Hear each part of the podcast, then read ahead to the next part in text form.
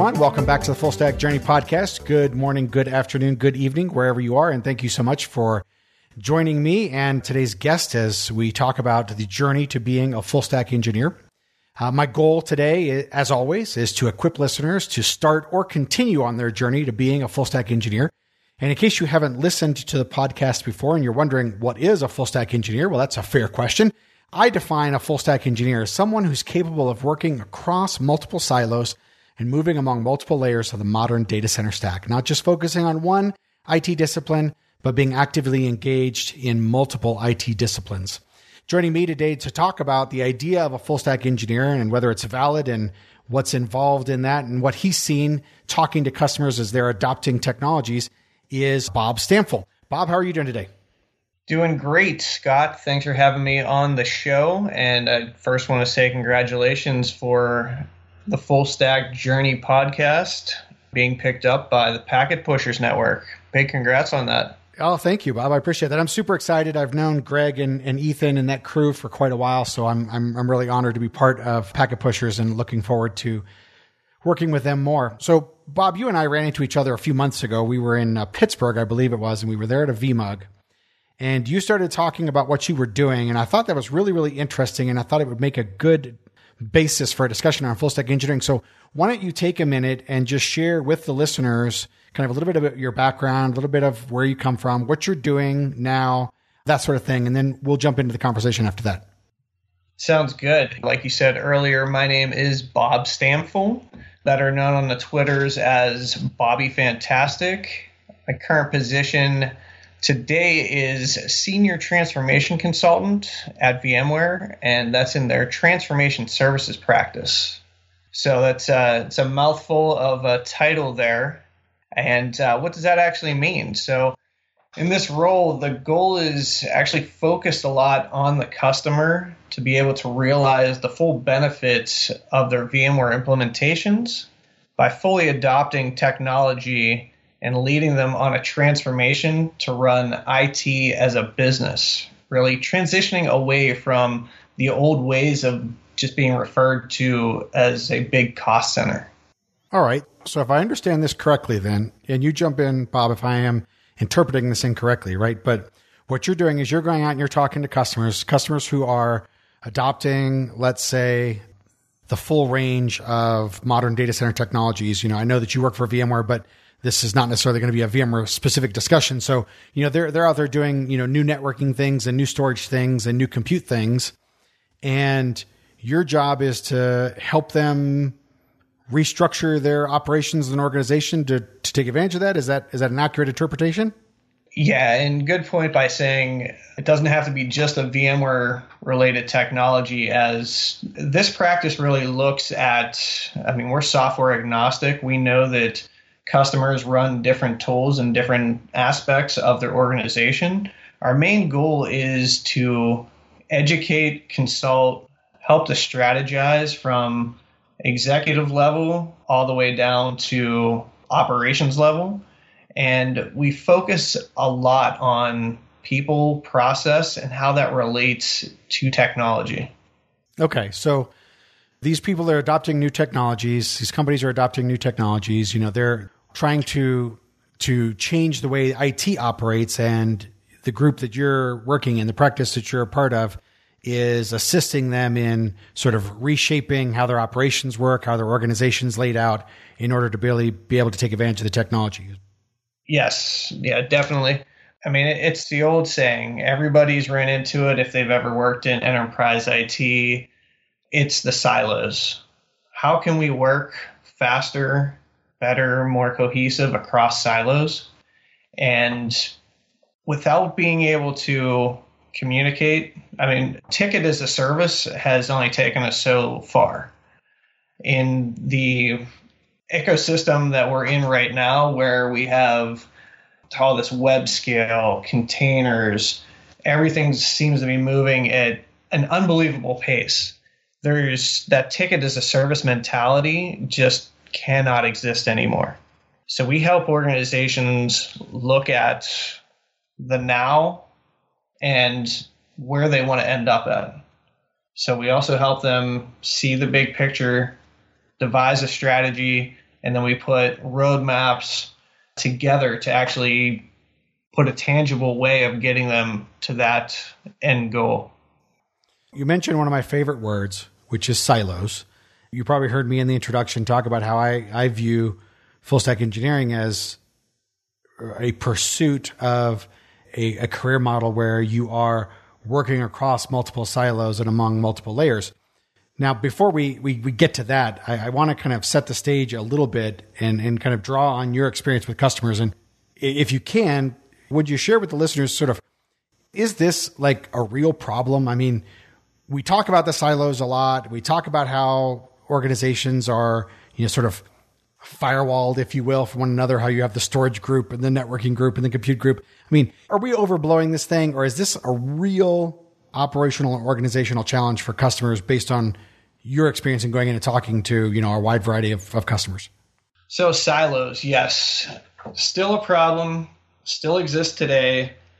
I have seen dozens of customers over the past almost two years here at VMware, and almost every organization has the same problems.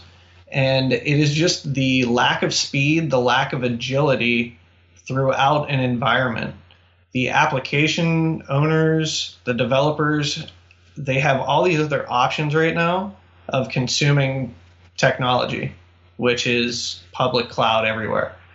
And they are just skipping over central IT because they cannot meet their demands at all. So yes, I definitely think it's still a problem. Okay, all right. I mean, because you know, I, I talk on on the show about how I feel that as sort of forward-looking progressive technologists, we need to be looking beyond the silo in which we originally came up. So if you're a networking professional, you need to be looking beyond the networking silo, and you need to be looking at how you can expand your automation knowledge or how you can have a better idea of the applications and how the network affects the applications and the applications affect the network. If you're a storage, you know, gal, you need to step beyond the disks and LUNs and volumes and iSCSI and fiber channel and, and NFS and the rest of it and begin thinking more about what else is happening in the world and, and application level storage, Docker volumes, you know, Kubernetes volume mounts, et cetera, et cetera. If you're a virtualization person, then it's a, it's more about not just being focused on the hypervisor, but also looking at the operating system, the application, also being aware of networking, being aware of security, being aware of storage, all these sort of things.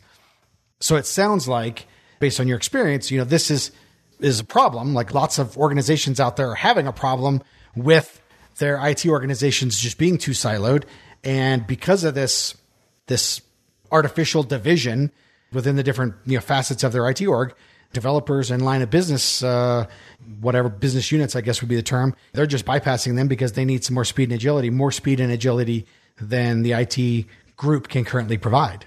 Does that sound accurate? Yes, that's very accurate. And another reason, too, that central IT is unable to keep up with demand is just the talent. Seems that, I mean, some people in IT have very long IT careers and whenever I was at a previous position, it was a very large bank, there were storage admins there that have been working on the same frames and the same arrays for past 30 years. Like they're that's what they do. They come in each day, they make sure that the storage is up available and if you need a LUN, you better cut a ticket and they have like a 2 week SLA to return that. to you. So, yes. Okay. So here I think now we come to sort of the crux of what I really envisioned as our conversation when I first started chatting with you in Pittsburgh. And that is you're approaching this problem with the idea of operational transformation. And that is helping advise and consult with customers about how they need to change procedures and processes and people to take better advantage of the technology. Yes, that's correct. Right. And I'm approaching this from the perspective of advising the people on saying you need to be looking beyond where you are, right? And looking at these other parts of the business, not just IT, but also the business itself, so that you can understand what it is that you're doing and the impact that has on the business. And we had a, a guest, you know, on the show a few episodes back who was talking a lot about the business side of that. He was a technologist who had moved into management and had a much better understanding of sort of the business aspect of that. And I think that you've got a really good grasp of that as well. So here's the crux, sort of the, the key thing then is do you see, based on sort of how I've defined full stack engineering, do you see operational transformation and full stack engineering as complementary or as competitive and overlapping and, and trying to accomplish the same thing, but in non complementary ways? So to answer that, yes, I would say that a the term full stack engineer is definitely a complement to the practice that I work in, the operational transformation piece. And I say that because a full stack engineer has to look across all of those silos. They don't have to be an expert in each one of those silos, but they at least have to understand how each of those silos interact to provide a desired outcome. Okay, so that's good to hear because that that gives me a little bit of validation that what I'm talking about here and what I've been talking about for the last you know 11 episodes is not totally wacko. Um, uh, no doubt, no doubt. So let me ask you this then. It, understanding, of course, that you're working for a services practice where some of this knowledge is stuff that you know customers pay for. So I have to be sensitive to the fact that you know you can't give away the the, the milk for free, so to speak. Are the sorts of things that you and your team recommend when you go in to talk to a customer? I, I guess if we hone in on like job roles and job knowledge, you know, are you making recommendations to customers to say to a particular, you know, IT discipline, hey, you need to go over here and learn more about X, Y, or, or Z? I mean, is that the sort of recommendations you're making? And, and, and part two of this question, if it is, what are some of the the things that you've seen with customers that have been successful in that transition? Like, what are some of the things that customers have done that worked? Yeah, some of the high level parts of the job that I do on a normal basis is it's a lot like the classic movie Office Space. It's the Bobs, right? So the Bobs come in, and it fits well for me because my name is Bob. So we come in, and what we do is a, a service called an operational readiness assessment. And we really come in and we find out what your entire organization is doing from an IT perspective, from a business perspective, portfolio, demand, all of those terms. We go and find that all out. We'll talk to, uh, man, up to 50, 60 people in an organization, depending on the size and scale, to find out exactly what their business goals are. And then the first step is to just put that into a presentation and get everybody on the same page. Because I couldn't tell you, I mean, it was a direct quote from one of the customers at the one engagement we were working on was he said whenever he deployed a virtual machine, he wipes his hands and he never wants to know what even goes on that virtual machine once an operating system is laid down on it. That's not the way to be successful in an organization. So you should have skin in the game at every step. We should be working more as a partnership, and that's how we present that to our customers. So Bob, if I if I boil down what you were just talking about there, as you were talking about coming in and doing this operational readiness assessment and getting all these parties involved to kind of understand what's happening and all the different pieces that are involved, it, it sounds like, and, and correct me if I'm wrong here, but it sounds like, you know, you, you even use the phrase, everybody needs to have some skin in the game. It sounds like really partnership is sort of the name of the game here. I mean, is that, is that right? Yes, definitely. Partnership is number one on the list. Like establishing that partnership, that trust, that accountability for the service that you provide your organization to make the business overall successful is it's just crucial. Okay, so let's see if we can't drill into this a little bit with and, give because you know I'm all about like specifics for for listeners. Are there specific examples of things that you have recommended to customers or that you've seen customers do that has helped build those partnerships? So uh, I want you as you as you think about this topic think about the average listener to the podcast who is, you know, a gal or a guy out there and they're they're thinking, okay, this is great. You know, Scott and Bob are up here talking about, you know, being a better partner with my IT org, with the rest of my IT org, but how do I actually go about doing that? Like what's what's what's it look like in day-to-day life? Do you have some examples that might help that average listener? Yeah, definitely.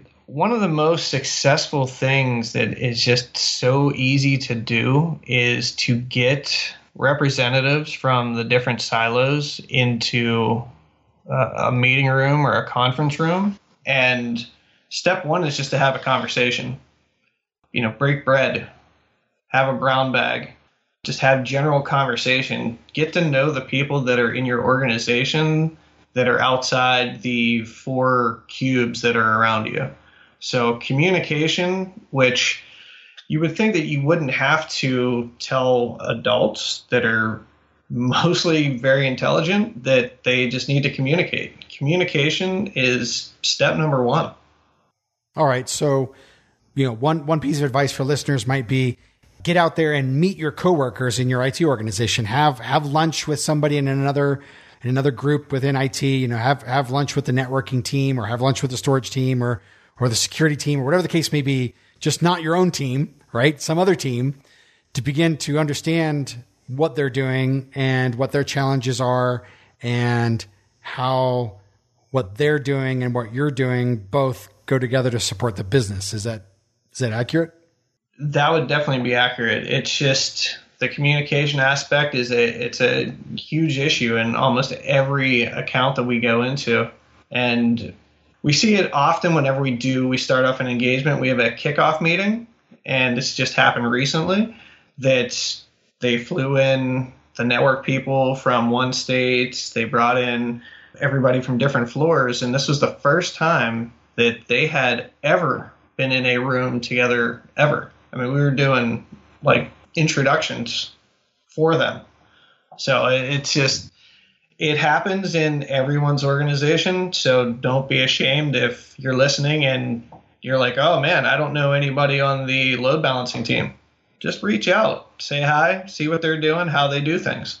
One of the interesting things that has has come to mind a lot of times as I have this discussion about moving beyond your own IT discipline into other IT disciplines. So if you're uh, you know someone who has traditionally been more of an operating system or hypervisor person, encouraging you to learn more networking, or if you're someone who's traditionally been more of a networking person, encouraging you to learn some operating system stuff and some some automation, that sort of thing, right? Is a lot of times as these individuals begin to broaden their skill sets, they encounter some fear from others in the organization who are perhaps threatened by the tack they're taking, right? So Perhaps you're a professional who has traditionally specialized in operating systems and hypervisors, and now you're trying to to bone up on networking skills. And I, and I mentioned this one because I think it's a very common sort of scenario, right? And then the networking team's like, no, no, no, that's that's our job. You, you don't need to mess with that. Do you have any advice for listeners who may be running into that, and maybe some suggestions for how they can make this less threatening, if you will? Yeah, this is another thing that is very common to our practice. And what we recommend is to just find an issue or find a new technology that you're trying to implement and try to do things together. Just partner with that other team, find that person that has the motivation, the drive on that networking team, and say, hey, let's figure out this problem together and what we really want to do is get these IT professionals in that DevOps type of mindset, and we want them to start collaborating more and more. So I'm gonna I'm gonna pick on you a little bit here, Bob, because in, in my presentations I always talk about how I hate people using the term DevOps, mostly because it's used incorrectly.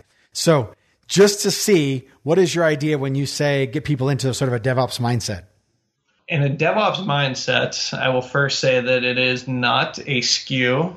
It is not a product that you can buy. It is a mindset, a mentality of working together. And it doesn't have to be at first devs and ops as developers and operations people. It can just be ops ops.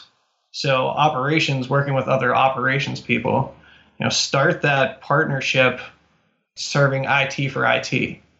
And then once you have mastered that even just basic communication process, you could m- maybe take that up to branching out to the application team and figuring out what applications are running on the VMs and operating systems that you're providing to them. Okay, all right, you're you're good then because you're using DevOps in a more appropriate sense. You know, I, I really I don't know about you, but it really kind of just I guess to, to take the phrase, it, it yanks my last nerve when somebody comes in and talks about putting in a DevOps tool. Oh yes, you know, or or whatever. So anyway, we digress. uh, sorry, listeners. Don't mean to go off on a rant on you, but you know that's that's how it is. So okay, so so the idea is that you want when we've talked about this a little bit, so I just want to wrap this up before we can move on. You've talked a lot about you know how a lot of this is cultural. A lot of it is is you know improving communications between teams and departments. It's about working together for a common goal. It's about building bridges for the purpose of, of saying, okay, I, I need a networking person and a storage person to help me because we're getting ready to, to implement a new container orchestration framework. And this container orchestration framework is going to affect all of these groups. And I, and I want to, I want to bring them all together and we'll all work together to, on this, on this project. And, and in so doing, you, you create relationships, you, you kind of build these natural knowledge exchange mechanisms, that sort of thing. Would you say that's, that's a reasonable, you know, summary of what we discussed so far? Yes, that's that's a great summary, and I just want to add one last thing onto there is another big miss that we see IT organizations do is that they do not internally market their successes or plans to the rest of the organization. They keep it very in house and they don't showcase their capabilities. So I know in some large organizations, you'll see that they'll put up posters in the elevator banks or they'll say XYZ software is coming, get ready, and then flash up some keywords of uh, the cool features that's going to be available there. You know, you want to showcase the talent that you have in house and all the great things that you're doing in the background, and that just sparks interest. Gotcha. So another takeaway for listeners would be, you know, sometimes as technologists, we have sort of a knee jerk reaction to the idea of marketing. Like, oh, I'm not a marketing person, I'm a technologist. As if, you know, they are like different species or something. Um, right. So I guess the, the key takeaway for listeners there would be it's okay to market yourself and your team a little bit. No doubt. And I mean, that, that just goes back to, I guess, the theme of this so far has just been communicate. If the business knows what IT is doing and IT knows what the business is doing, you're going to have a greater chance of success. Okay, all right. That's a, that's certainly a a great sort of nugget to take away for listeners, and that is that if if you know if you're doing a good job of communicating and listening, then other teams are going to have a better idea of what you're doing. Going to be better prepared to help you, and you're going to be better prepared to help them. Now, I want to I want to shift the discussion just a bit, Bob, and focus a little more on the individual.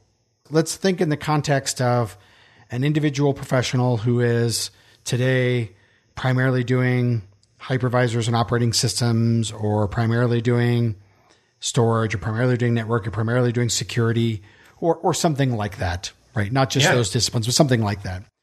Based on your experience, you know, talking to customers and helping them through this operational transformation process, are there some common let's say, patterns that you see where it's been successful for individuals to say if they start at position A, then a natural sort of next thing for them to do is B, which then leads to C. Does that make sense?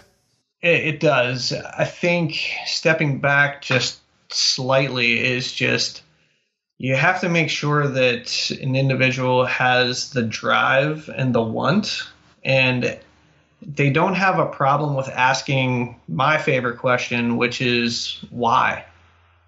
Why are we doing it this way? Why have we done it this way? It's just, it's all depending on the individual's just drive and, and want to learn more and progress throughout their career. If I had to drill it down to more of a an actual position, I think anyone that's in the the virtualization space, especially like maybe a a VI admin engineer, they have a great opportunity in front of them because all of those technologies combine into one. So, I mean, if you have access to Virtual Center, you have the ability to look at storage information, network information, all kinds of compute information, all the way up to the application layer. And for them, I think it's a great opportunity to understand what all these different components are and how they work together. Okay. All right. I can see your point. I think I've actually made that point a few times in some VMUG presentations, kind of telling VI admins and, and, and VI engineers, and both of us uh, dating ourselves, by the way, by the use of VI and, and the term virtual center. But, um, you know, telling these, these admins and engineers, you're sort of sitting in the middle of a bunch of adjacent technologies. So you're adjacent to networking. You're adjacent to storage. You're adjacent to security you're adjacent to operating systems and you're adjacent to applications. And as such, you're kind of in a good position to move into any of those. I would also, as, a, as an aside, also say that you're in a good position. If you're in that position, you're also in a good position to be the facilitator to help connect all those groups because you're connected to all the, ideally, you're connected to all those groups. So you can help be the piece that connects storage and networking or, or networking and security, for example because they they all connect to you, right?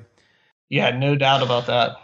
Yeah, so I certainly certainly agree that from a from an individual's perspective, it has to be pushed by their by their drive. It has to be sort of there has to be a fire, a desire, you know, to grow. I think if they're listening to this podcast, they probably have that desire. So, assuming that's the case, I'll go back to the sort of the first question again: is are there common patterns that you see where a traditional network person might go next, where a traditional server hypervisor person might go next, where a traditional storage person might go next. Have, I mean, are there any sort of observations you can draw based on your experience with customers? Yeah, what I've seen that works out most successful is starting off with the like virtual cloud team, especially whenever you, you step into the whole I want to go something as a service and you're doing it in house or on the public cloud, you have to bring all these technologies together and all these compliances together security, the load balancing, all of that stuff. So, what I really see is that these teams start to work together, and this is like my ops for ops, as I referenced before, where the DevOps kind of mixes in here, is that everybody learns from each other and then starts to take little pieces and responsibilities from those other people and you're just really stepping into a higher trust sort of organization. You want to move into that blameless organization. You want to learn as a team, fail as a team. That's where I really see the best chance of people moving from discipline to discipline. Okay, so there, yeah, there are a few things that I picked out out of there, and, and one interesting thing that I'd like to hone in on in just a moment. But a couple interesting things that I picked out that I want to highlight for listeners. One is it, it comes back again to culture, and that is creating a blameless team, right? Um, a team that's not um, afraid of failing because it's through failure that we learn. Not that we want to just you know go out and like fail spectacularly and cause our business to go bankrupt, but you know, I mean, like we can't be so afraid of failure that we don't ever try anything to improve. So, you know, an appropriate um, fear of failure, but also an appropriate uh, level of willing to take some risks. But I think the interesting thing that that really jumped out to me right there, Bob, was that it's sort of a, uh, in your experience, it's been a cloud team and efforts of moving into a cloud, either public or private, that really starts to bring these these things together. Is that is that a common sort of pattern, a common thing that you see happening a lot? Yeah, it's it's actually one of the most common. There has to be that that that reason to for them to get together, and it spurs interest because it's a new way of doing things that they've done repetitively maybe boringly for the past X amount of years. So now you are gaining some excitement throughout that organization because, hey, we're going to do something new, which everybody loves something new. It's just, it, it's sparking that culture again. It's getting people interested. There hasn't been any other technology or concept per se that has brought together those silos other than i mean we, we've started with virtualization but with the basic virtualization you know you put your ticket in for a virtual machine and hey i'll get it to you in a week. Now the demand and the expectation is it went from months to days. Now it's days to hours. And with these newer technologies especially in the container space you know we're talking about seconds milliseconds. So for us to be able to deliver that the teams have to work so much closer together. Everyone has to be able to know what everyone else is doing and just to be able to deliver at that speed yeah collaboration. Yeah collaboration communication uh, i think are, are sort of the, the big themes from our discussion tonight which is no surprise to me to be honest. This is something that i believe to be the case and hearing you talk about it just sort of affirms that many organizations need to deal more effectively with the communication within the IT organization and the communication from the IT organization to the rest of the business, uh, as well as you know how how we collaborate and work together. And it's not just about tools, right? It's not just about Slack or IRC or instant messaging or Skype or whatever the case may be. It's about establishing effective communication. It's about establishing relationships that will help you help other people and help them help you. Yes, uh, I definitely agree with everything you just said there. And I will, I'll add one more thing is that for any of the executives or aspiring executives, a very important piece that we commonly see is that there is not a well communicated strategy to where IT is going and how that is going to align and enable the business to accomplish their goals. So it always seems that their strategy just doesn't exist or it's not communicated at all. So to all of the middle managers that may be listening, make sure you're as transparent as possible from top to bottom. You want that help desk person to understand that just churning through tickets is just not an MBO of how many tickets you can close in a day, week, or month. Those tickets that you're closing enables functions of the business. So having the mindset of a business first mentality and understanding that your actions in IT affect revenue coming into that business, that that will bring everybody together.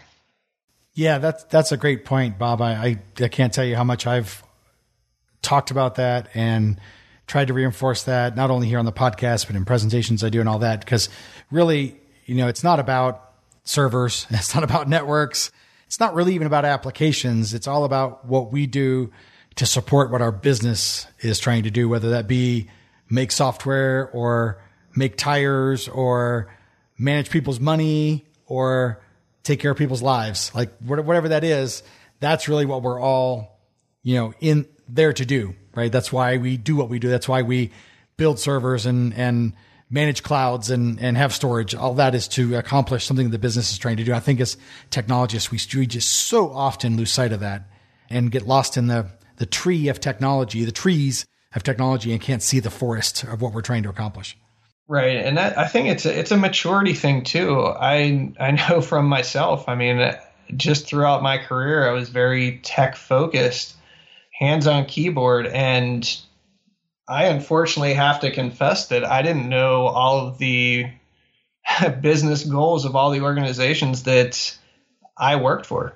And that to me was a big realization as I uh, matured in personal and professional life. So it's I love the technology, I love the blinking lights in the data center, but it never translated to dollars coming in. And maybe it's just because IT professionals don't have that interaction with you know the cold calling, the selling, to understand the revenue function of a of a company. Yeah, you might be right, certainly. But you know, if we can keep having conversations like this and helping get the word out, then hopefully we can we can inspire a new generation of of IT professionals who are business focused, but still love the technology and are aware of how how what they do with with and in the technology affects and translates to business success or business failure. So, a couple real quick, like sort of fast fire questions. Sure. I'm just curious, what are your thoughts on the role of uh, this idea of infrastructure as code when it comes to organizations being successful with operational transformation and as individuals as they move into this, you know, the idea of a full stack engineer? So, infrastructure as code is a great, great, great opportunity for internal IT to start thinking and acting like a developer. They can take, just think of like uh, blueprints that you write for like your favorite cloud management portal. So what you can do is you can take those blueprints and you can start dropping them into some sort of version control, and then from there move on to as, as you mature. Obviously, there's you know the continuous integration, building out uh, automated testing environments, and finally moving into continuous deployment, touching on configuration management, all those tools, Ansible, Puppet, Chef, Salt, all those guys. So infrastructure as code is a real thing, and it's a great place to start. Awesome. Glad to hear you say that because I love infrastructure as code and We've talked about it extensively here on the on the show, and it's something that I want to continue to talk about. I'll, I'll wrap up with one final question, and, I'd love to get your thoughts, and I'll share my thoughts uh, as we as we get ready to close. I've been thinking a lot about if there were just one thing, and I think there are probably more than one thing, but if I had to limit it down to just one thing that defines a full stack engineer more than anything else, if there were one sort of direction one initiative that, that was the most def- defining aspect of the journey towards being a full stack engineer. The, the thing that I keep coming back to is automation. Yeah, I, I can't disagree with you there. I'll let you continue. No, no, I mean, just because it doesn't really matter. Like, you know, that that term sort of encompasses infrastructure as code. It encompasses the, the, the types of things we're trying to do, where we're getting away from from the the doing the mundane, you know, closing tickets, right? I mean, yes, that's important, but but we want to we want to move past the mundane, move past the keeping the lights on stuff so that we can begin to add value in more strategic ways, like finding new ways to save the company money or make more money, right? Um, and, and automation seems to capture that most essentially for me. So I don't know. What, what do you think about that? Like if there's one thing you know, we've been talking about full stack engineering and, and, in the context of operational transformation, if there was one thing that sort of embodied that journey to you, what would it be? On a full stack engineer, yes, automation uh, just from the most broadest generalist fashion, it has to exist. And to just, I mean, at the very, very least, I'm, I'm not asking for people to just go out and learn Python, Go, Ruby, you name it, because there there's there's so many languages out there. But to be able to have the understanding of how to read code, interpret code, that's where you have to first start. Just to understand the, the basics of it. Because automation, it, it's almost everywhere now, and it's only going to become more and more a part of our daily lives. I mean, now we're talking about AI. I mean, AI is all it's it's becoming a real thing. It's it's crazy, and they're not doing that by right clicking and deploying from a template. So they're they're doing these things automatically, programmatically, repetitively, successfully. Yeah, yeah, I totally agree. All right, so we're we're reaching the end of our of our time here together, which is kind of a shame because I was really enjoying our discussion, but we have to make sure that we don't overwhelm listeners with uh, episodes that are too long. Yeah. So maybe, maybe, we'll have to reconvene in, in six months or a year or something and see, you know, kind of a, a benchmark. Here's where things are, you know, in, in early to mid 2017, right? Here's where things are, you know, about this time next year, something like that. But we'll we'll we'll re- we'll revisit that uh, off offline, of course. So just as we get ready to, to wrap up, I, I, wonder. I know Bob, you mentioned that you were active on Twitter. Do you have any other sort of uh, contact information you wanted to share with listeners? Give them your Twitter ID again if you have a website or or anything of that nature you'd like to point them to, uh, so that they can you know maybe uh, see what you're being involved in. That would that would be great.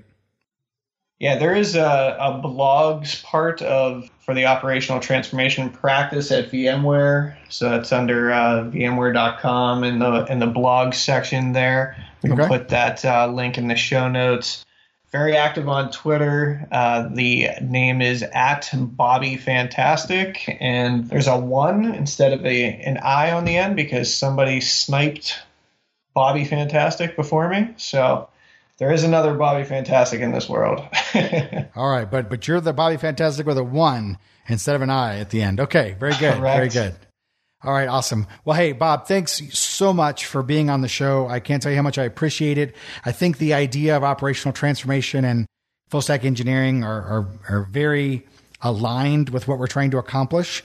So I, I, appreciate you coming on and sharing what you've seen work at, at customers who are undergoing operational transformation and uh, and and giving you know listeners some some practical ideas that they can take away and and really put to work.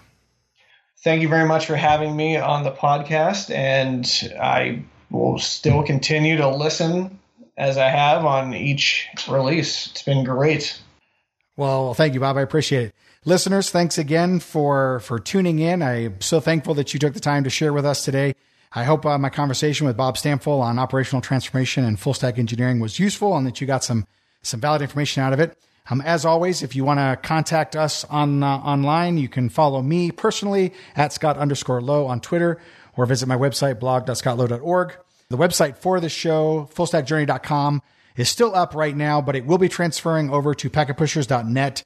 Um, and so you'll see that happen, if not before this show goes live, shortly after the show goes live. It's all a matter of getting everything lined up for that for that piece. But we are part of Packet Pushers now, so we're we're super excited about that and looking forward to many more episodes moving forward. If you'd like to hit us up on Twitter at FSJ Podcast, you can reach me. Um, I'm the only one behind the podcast right now, but you can hit me on the podcast front and uh, watch for stuff uh, from there as well about full stack engineering. So thanks again for listening, and we'll see you again soon.